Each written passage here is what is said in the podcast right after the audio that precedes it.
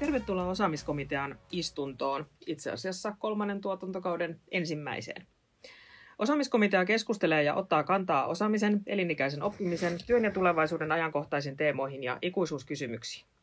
Osaamiskomitea kokoontuu istuntokauden aikana joka toinen viikko. Istunnot ovat julkisia ja kansalaisten kuultavissa podcast-nauhoituksena. Komitean vakituisia jäseniä ovat osaamisen ja koulutuksen asiantuntijat Sanja Mursu. Hyvää iltaa.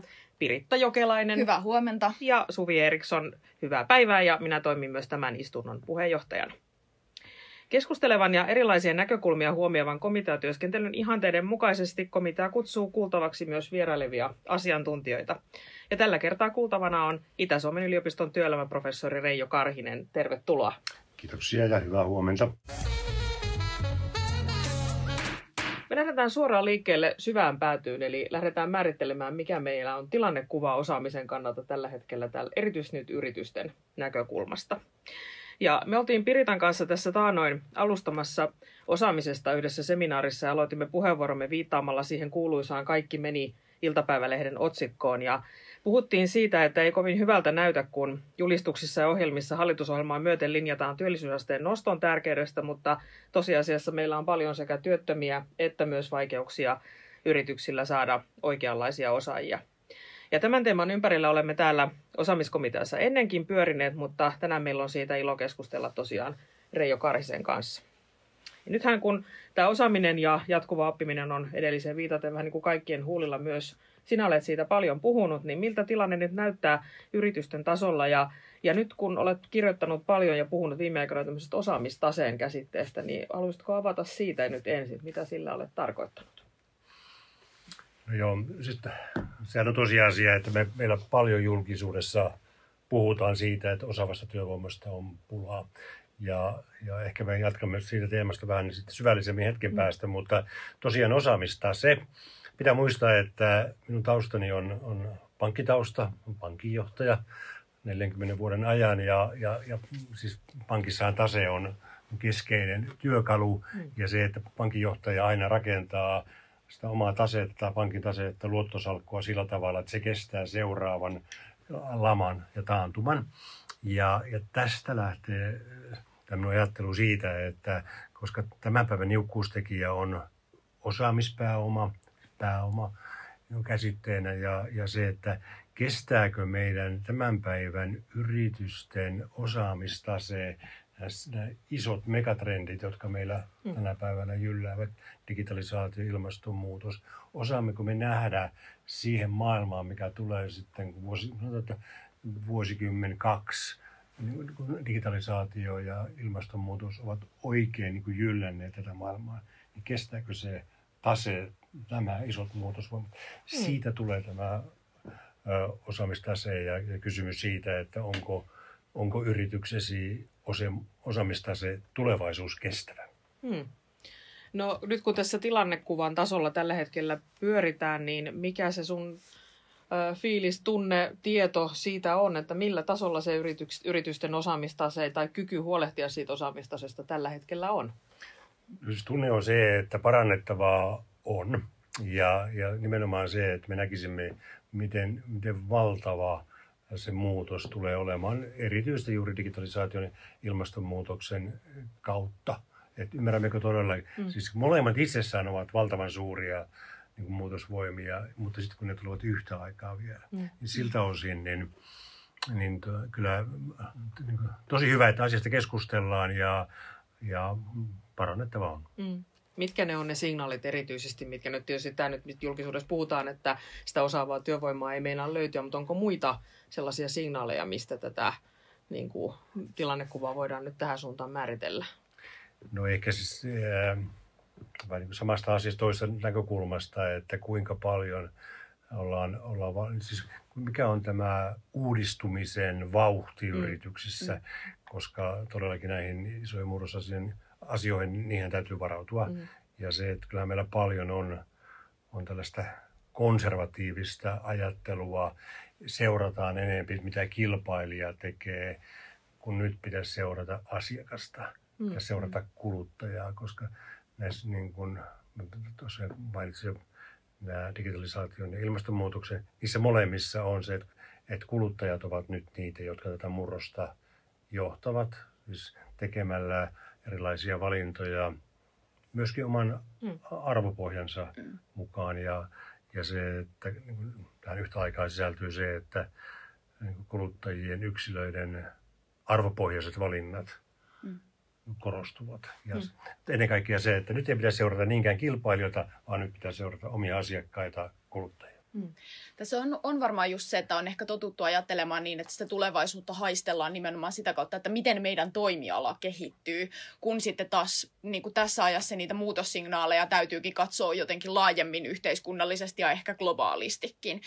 Öö, miten sä näkisit tämän, että öö, minkälainen valmius tällä hetkellä sitten on siihen, että, että jos, että tietyllä kaikki tämmöisiä niin kuin ja, ja niin kuin megatrendeihin liittyvää ennakointitietoa ja muuta, sitähän tuotetaan aivan valtavasti. Vastikään esimerkiksi Sitra julkaisi tämmöisen uuden megatrendit-julkaisun, niin, niin mitenkä sitä sitten voi lähteä jotenkin operationalisoimaan sinne niin kuin oman yrityksen tulevaisuuden hahmotteluun? Joo, siis on tietysti yleisesti ja helppo sanoa, että tulevaisuutta on, on vaikea lukea. Joo, siis eihän se, eihän se tietenkään helppoa ole ja erityisesti nyt tässä ajassa, jossa, jossa näkyvyys on paljon paljon huonompi kuin mitä se on ehkä keskimäärin ollut. Muutos ei ole tällä hetkellä lineaarista. Ja selvästikin niin tänä päivänä korostuu niin kaukaa lähelle johtaminen. Ja on tosi tärkeää, että yrityksissä ja, ja, ja eri organisaatioissa käydään keskustelua siitä, että se niin kuin minkä, millainen on niin kuin meidän alan, joskin tietysti on, on tosi vaikea mm. sanoa, että ylipäänsä puhua toimialasta, mutta kuitenkin se tulevaisuuskuva. Mm. Eli hypätä sinne noin kymmenen vuoden päästä ja pyrkiä sitä, sitä piirtämään. Ja kyllähän siis tulevaisuuskuvan rakentaminen, niin sehän on tietysti yritysjohdon keskeisiä tehtäviä. Mm yritysjohtajat ovat, heille on niin tässä globaalissa työnjaossa mm. niin langennut se tehtävä, että heidän täytyy kulkea tulevaisuudessa ja sitä varten he ovat yritysjohtajaksi tulleet. Ja kyllä tulevaisuutta pitää voi monin eri tavoin lukea, jos, ja siihen auttaa paljon se, että on valmis kokeilemaan. Mm. Toi on mielenkiintoista. Mm. Tota, Stanfordin yliopiston työelämäprofessori Lisa K. Solomon on jotenkin todennut siihen liittyen, että se tulevaisuuden ennakointi ja ymmärtäminen, se on semmoinen osaamispaletti, jota jokainen voi harjoitella tekemällä ja työstämällä mm. niitä, että, että kyse ei ole semmoinen Futures Thinking 1 ja 2 kurssin suorittamista, vaan niin toimintatapoja ja tapoja, joilla toimii. Näetkö tämän asian jotenkin samansuuntaisesti? Joo, kyllä. Tietysti varmasti se on, meissä ihmisissä on, on tavallaan niin kuin sisäänrakennettu ominaisuus, että kuinka, kuinka tulevaisuuslähtöisesti ajattelet, kuinka paljon tulevaisuudesta kiinnostunut, mutta, mutta kyllähän siis pelkästään kuuntelemalla. Mm. Olen tosi paljon ja mm. it, mulla henkilökohtaisesti on ollut valtavan niin kuin suuri merkitys kuunnella nuoria. Ja siis oikeasti, kun nyt puhutaan näistä isoista murrosasioista, megatrendeistä, niin näissähän digitalisaatiossa ilmastonmuutoksessa molemmissa mm. niin nuoret on erityisen hyvä tiedonlähde, koska tietysti ne arvopohjaisvalinnat liittyy ilmastonmuutokseen ja sitten taas digitalisaatio osalta niin kyky hyödyntää uutta teknologiaa on tietysti ihan, ihan oma. Mm. Mm. Tämä sun tehtävä työelämäprofessorina tällä hetkellä tässä yliopistossa, niin sehän antaa myös kiinnostavan mahdollisuuden keskustella sitten opiskelijoiden kanssa siitä, että miten he kokee tämmöiset murrokset ja nämä. Oletko törmännyt jo tähän tai miten, miten opiskelijoiden kanssa olette näitä käsitellyt näitä asioita? Joo, kyllä erityisesti, joo, siis on totta, että se eh, uskomattoman kiva yhteisö juuri, juuri tästä, tästä näkökulmasta ja ehkä eniten tässä opiskelijasuhteessa niin tulee nämä arvopohjaiset valinnat. Se on jännä, että saatat luennoida johtamisesta viikon aikana vaikka kolmessa eri paikassa. Yksi on sitten nuoret. Mm. Niin kuinka ne kysymykset siellä yliopistolla poikkeavat muista. Jos näissä niin tämmöisissä perinteisissä yritysjohtajilla puhut johtamisesta, siellä ei tule yhtään kysymystä arvojohtamisesta. Mm. Yliopistolla ei tule mistään muusta kysymyksiä kuin arvojohtamisesta. No. Ja puhu siitä, se toimus siitä, että puhu siitä lisää. Mm. Ja toi on varmasti monelle toimialalle niin kuin tosi iso mindsetin muutoksen tarve, jota ei varmaan ole vielä niin kuin oikein ihan niin kuin sen, sen painoarvo ei ole ehkä ihan vielä hoksattukaan, että kuinka isosta asiasta on kysymys.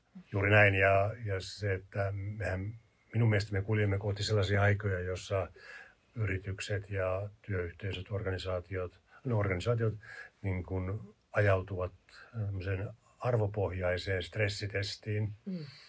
Ja, ja se, että todellakin niin siellä niin aidosti tullaan testaamaan, että onko yrityksen tai yritysjohtajan arvot päälle liimattuja vai onko ne niin ihan aitoja. Meillä on täällä osaamiskomiteassa tapana pitää ratkaisukeskeisyydestä ja niin pidämme siitä tälläkin kertaa. Ja me ollaan pyöritty tämän, kun puhun, että tämän osaamisen, osaamisteeman ympärillä hyvin monista näkökulmista ja, ja ollaan pyritty pääsemään eteenpäin siitä, osaaminen on nostettava keskiöön tasosta ja löydettä, löydettä, että löydettäisiin jotain, jotain ratkaisuja julistuksista eteenpäin, niin nyt se, ehkä se kysymys on sitten, että miten siitä, mitä se käytännössä vaatii yrityksissä, että päästään sille, sille tulevaisuuden lukutaidon kanssa sille seuraavalle tasolle. Kyllä se lähtee pitkälti johdosta ja, ja, ja todellakin niin se, että tässä hetkessä tulevaisuuden lukeminen on tärkeää ja sitten kun tosiaan kun te puhuttiin, niin se on yritysjohdon asia ensisijaisesti ja mä myönnän siis omasta menneisyydestä, menneisyydestä historiasta sen, että eihän se osaamisen johtaminen, eihän se ollut siinä pöydällä sillä tavalla, että se luottamus siihen ja ajattelu siitä, että kun on olemassa HR, niin että HR mm. ikään kuin hoitaa. Mm. Ja, ja siinä ajassa hoisikin hyvin, mutta nyt siis tämä tilanne sillä tavalla on muuttunut, että se edelleen tarvitaan HR, tarvitaan erilaista HR, mutta että kyllä siis kun luetaan, tulevaisuutta luetaan, se tulevaisuuden lukemiseen kuuluu se, että minkälaista osaamista me tarvitaan tämän asian hoitamiseen ja, ja nimenomaan ymmärrys siitä, että kun meidän liiketoimintamallit, ne tulevat muuttumaan, ne mm. ovat erilaisia. Mm. Niin se, että se ei riitä, että sä päätät, että liiketoimintamalleja muutetaan, vaan se, että mistä sinä saat sen osaamisen, mitä tähän tarvitaan. Eli yritysjohto aikaisemmin joutui käyttämään näissä tilanteissa aika paljon aikaa siihen, että mistä hankitaan rahoitus. Mm. Ja, ja se rahoitus oli niukkuustekijä. Ja se mm. oli keskeisesti pöydällä. Ja nyt ymmärtää, että se niukkuustekijä ei ole rahoitus. Sitä on saatavilla enemmän kuin koskaan ja se on halvempaa kuin koskaan. Mm. Mutta osaaja, mm. niistä on pulaa. Ja se tekee sen, että se, se, tuota, se ei ole julistus, vaan se tulee siihen pöydälle ihan niin kuin väkistä mm. tai mm. muutenkään huonosti. Mehän ollaan täällä ö, osaamiskomiteaistunnossa useampaankin kertaan puhuttu siitä, että kun aikaisemmin voitiin ajatella, että se osaaminen voidaan rekrytoida ulkoa ja, ja uudistaa nimenomaan sitä oman organisaation osaamista sillä tavalla, että vaihdetaan osaajia. Ja nyt ei enää sellaisessa tilanteessa ollakaan. Niin miten sä näet, kuin, niin kuin, miten tätä niin kuin osaamisen kultivoinnin ja, ja uudistamisen kys, kysymystä niin kuin edelläkävijäyritykset ja niiden johto lähestyy? Ja mä oon sanonut monastikin, että se ei ole, se, se ei hoidu niin tehostamalla. Toki omassakin menneisyydessä löytyy niitä hetkiä, joissa on tapana, että se tosiaan vähennetään ja tietyn tyyppistä osaamista ja sitten hankitaan markkinoilta uuden tyyppistä osaamista ja sitä on pidetty niin kuin ihan, ihan ok, että se on niin arvoihin sopiva ja tällä tavalla. Nyt kun sitä uuden tyyppistä osaamista ei olekaan ja kysymys siitä, että kenenkä sitä uuden tyyppistä osaamista pitäisi järjestää. Ja, ja nyt tosiaan, kun, kun se on niukkuustekijä, niin tullaan siihen, että sitä pitkälti on tarve itse rakentaa. Et, eli meillä, meillä ei ole, muistaakseni kahta kautta, että kun ei ole, niin ei pystytä rekrytoimaan uusia, mm-hmm. ei ole olemassa. Ja se, että pitää niin kuin itse olla aktiivisesti mukana tavalla tai toisella kasvattamassa sitä.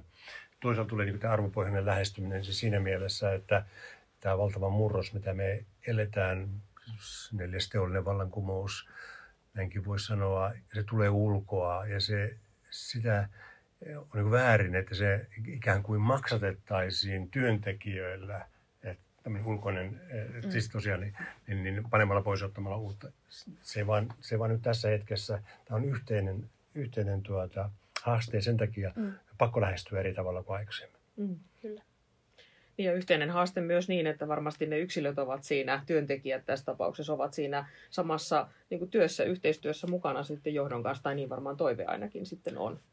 On juuri, ja tässä niin valtavan paljon siis kysymys niin kuin asennemuutoksesta ja, ja kulttuurimuutoksesta, ja et siis yrityksen osaamistase ja se osaamispääoma kokonaisuudessaan se kertyy, niin kuin lasketaan yhteen omalla tavallaan niin kuin työntekijöiden ja yksilöiden se oma osaaminen.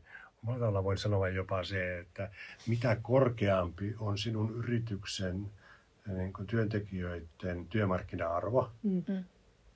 niin sitä korkeampihan on silloin sinun oman yrityksesi osaamispääoma ja mm. sun osaamistase on niin kuin vahva. Mm. Ja sitä, eli siitä tullaan siihen, että me, tuota, tärkeää olisi nähdä yhteisenä tekijänä se yksilön työmarkkina-arvo, mm. Mm. kasvattaa sitä. Mm. Ja sehän ei ole tämän päivän niin kuin ihan normi kulttuurin lähtökohta. Mm. Mutta oikeasti, minusta edelläkävijäyritykset, niin tämän oivaltamalla, tai ovat oivaltaneet, ja, ja, ja tällaisilla yrityksillähän on imua. Mm. Kyllä. Niin sen sijaan, että pelkää sitä, että jos on korkea työmarkkina-arvo, niin sehän lähtee pois. Niin sen sijaan huolehtii siitä, että omalta osaltaan, että se on korkea ja sitten tarjoaa heille mahtavat olosuhteet pysyä ja tehdä hyvää. Siis nämä muut olosuhteet täytyy tehdä sellaisiksi, että tämmöinen timanttinen korkean työmarkkina-arvon omaava työntekijä, ettei hän lähde pois. Mm, mm, kyllä. Sä oot puhunut, ja tuossa äskenkin viittasit siihen tota, että kyse ei ole niin kuin koulutus- tai tehostamisprosessista, vaan kyse on niin kuin kulttuurin muutoksesta. Onko se niin, että tämä on se, mitä yritysjohtajan täytyy johtaa, sitä kulttuuria ja kulttuurimuutosta?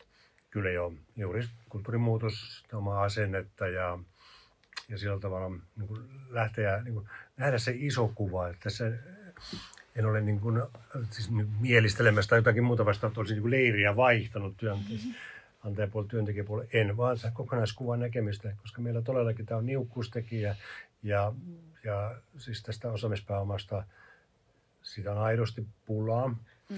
Ja, ja kuinka sitä sitten pitäisi ratkaista. Ja tietysti varmasti mä, mä haen nimenomaan sitten sitä vanhasta maailmasta, niin jossa rahasta oli pulaa ja olin sen niukkuuden jakaja. Ja, ja kuinka, se, kuinka se rajoitti yritysten kasvua. Mm, mm. Ja nyt me nähdään, että tämä osaamisvajeet, ne rajoittavat yritysten kasvua ihan oikeasti. Niin vanhoilla konsteilla tämä ei ratkea. Mm. Ja se, että pitäisi pystyä rakentamaan enempi, enempi yhdessä ja, ja siis todella nähnyt uralla sen, että erityisesti viime vaiheessa, että onhan se mahtavaa sellainen työntekijä, joka osoittaa uuden oppimishalua. Mm. Siis silloin me ollaan niin tässä ongelmassa varmasti yli puolen väliin. Mm, kyllä. Mm. siihen täytyy yrityksen, organisaation, työnantajan tarttua. Mm. Koska siitä eteenpäin se on helppoa.